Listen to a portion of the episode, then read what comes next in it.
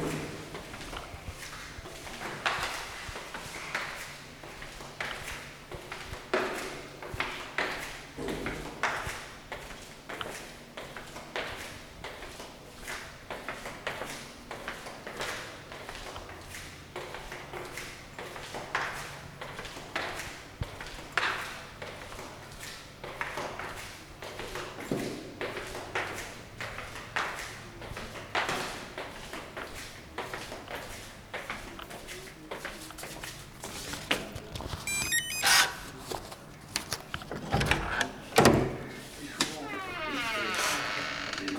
Donc on ne peut pas non plus, dans cette décision, créer une situation d'inéquité entre des acteurs qui sont impliqués localement en France et puis des acteurs qui sont plus distants dans d'autres régions du monde.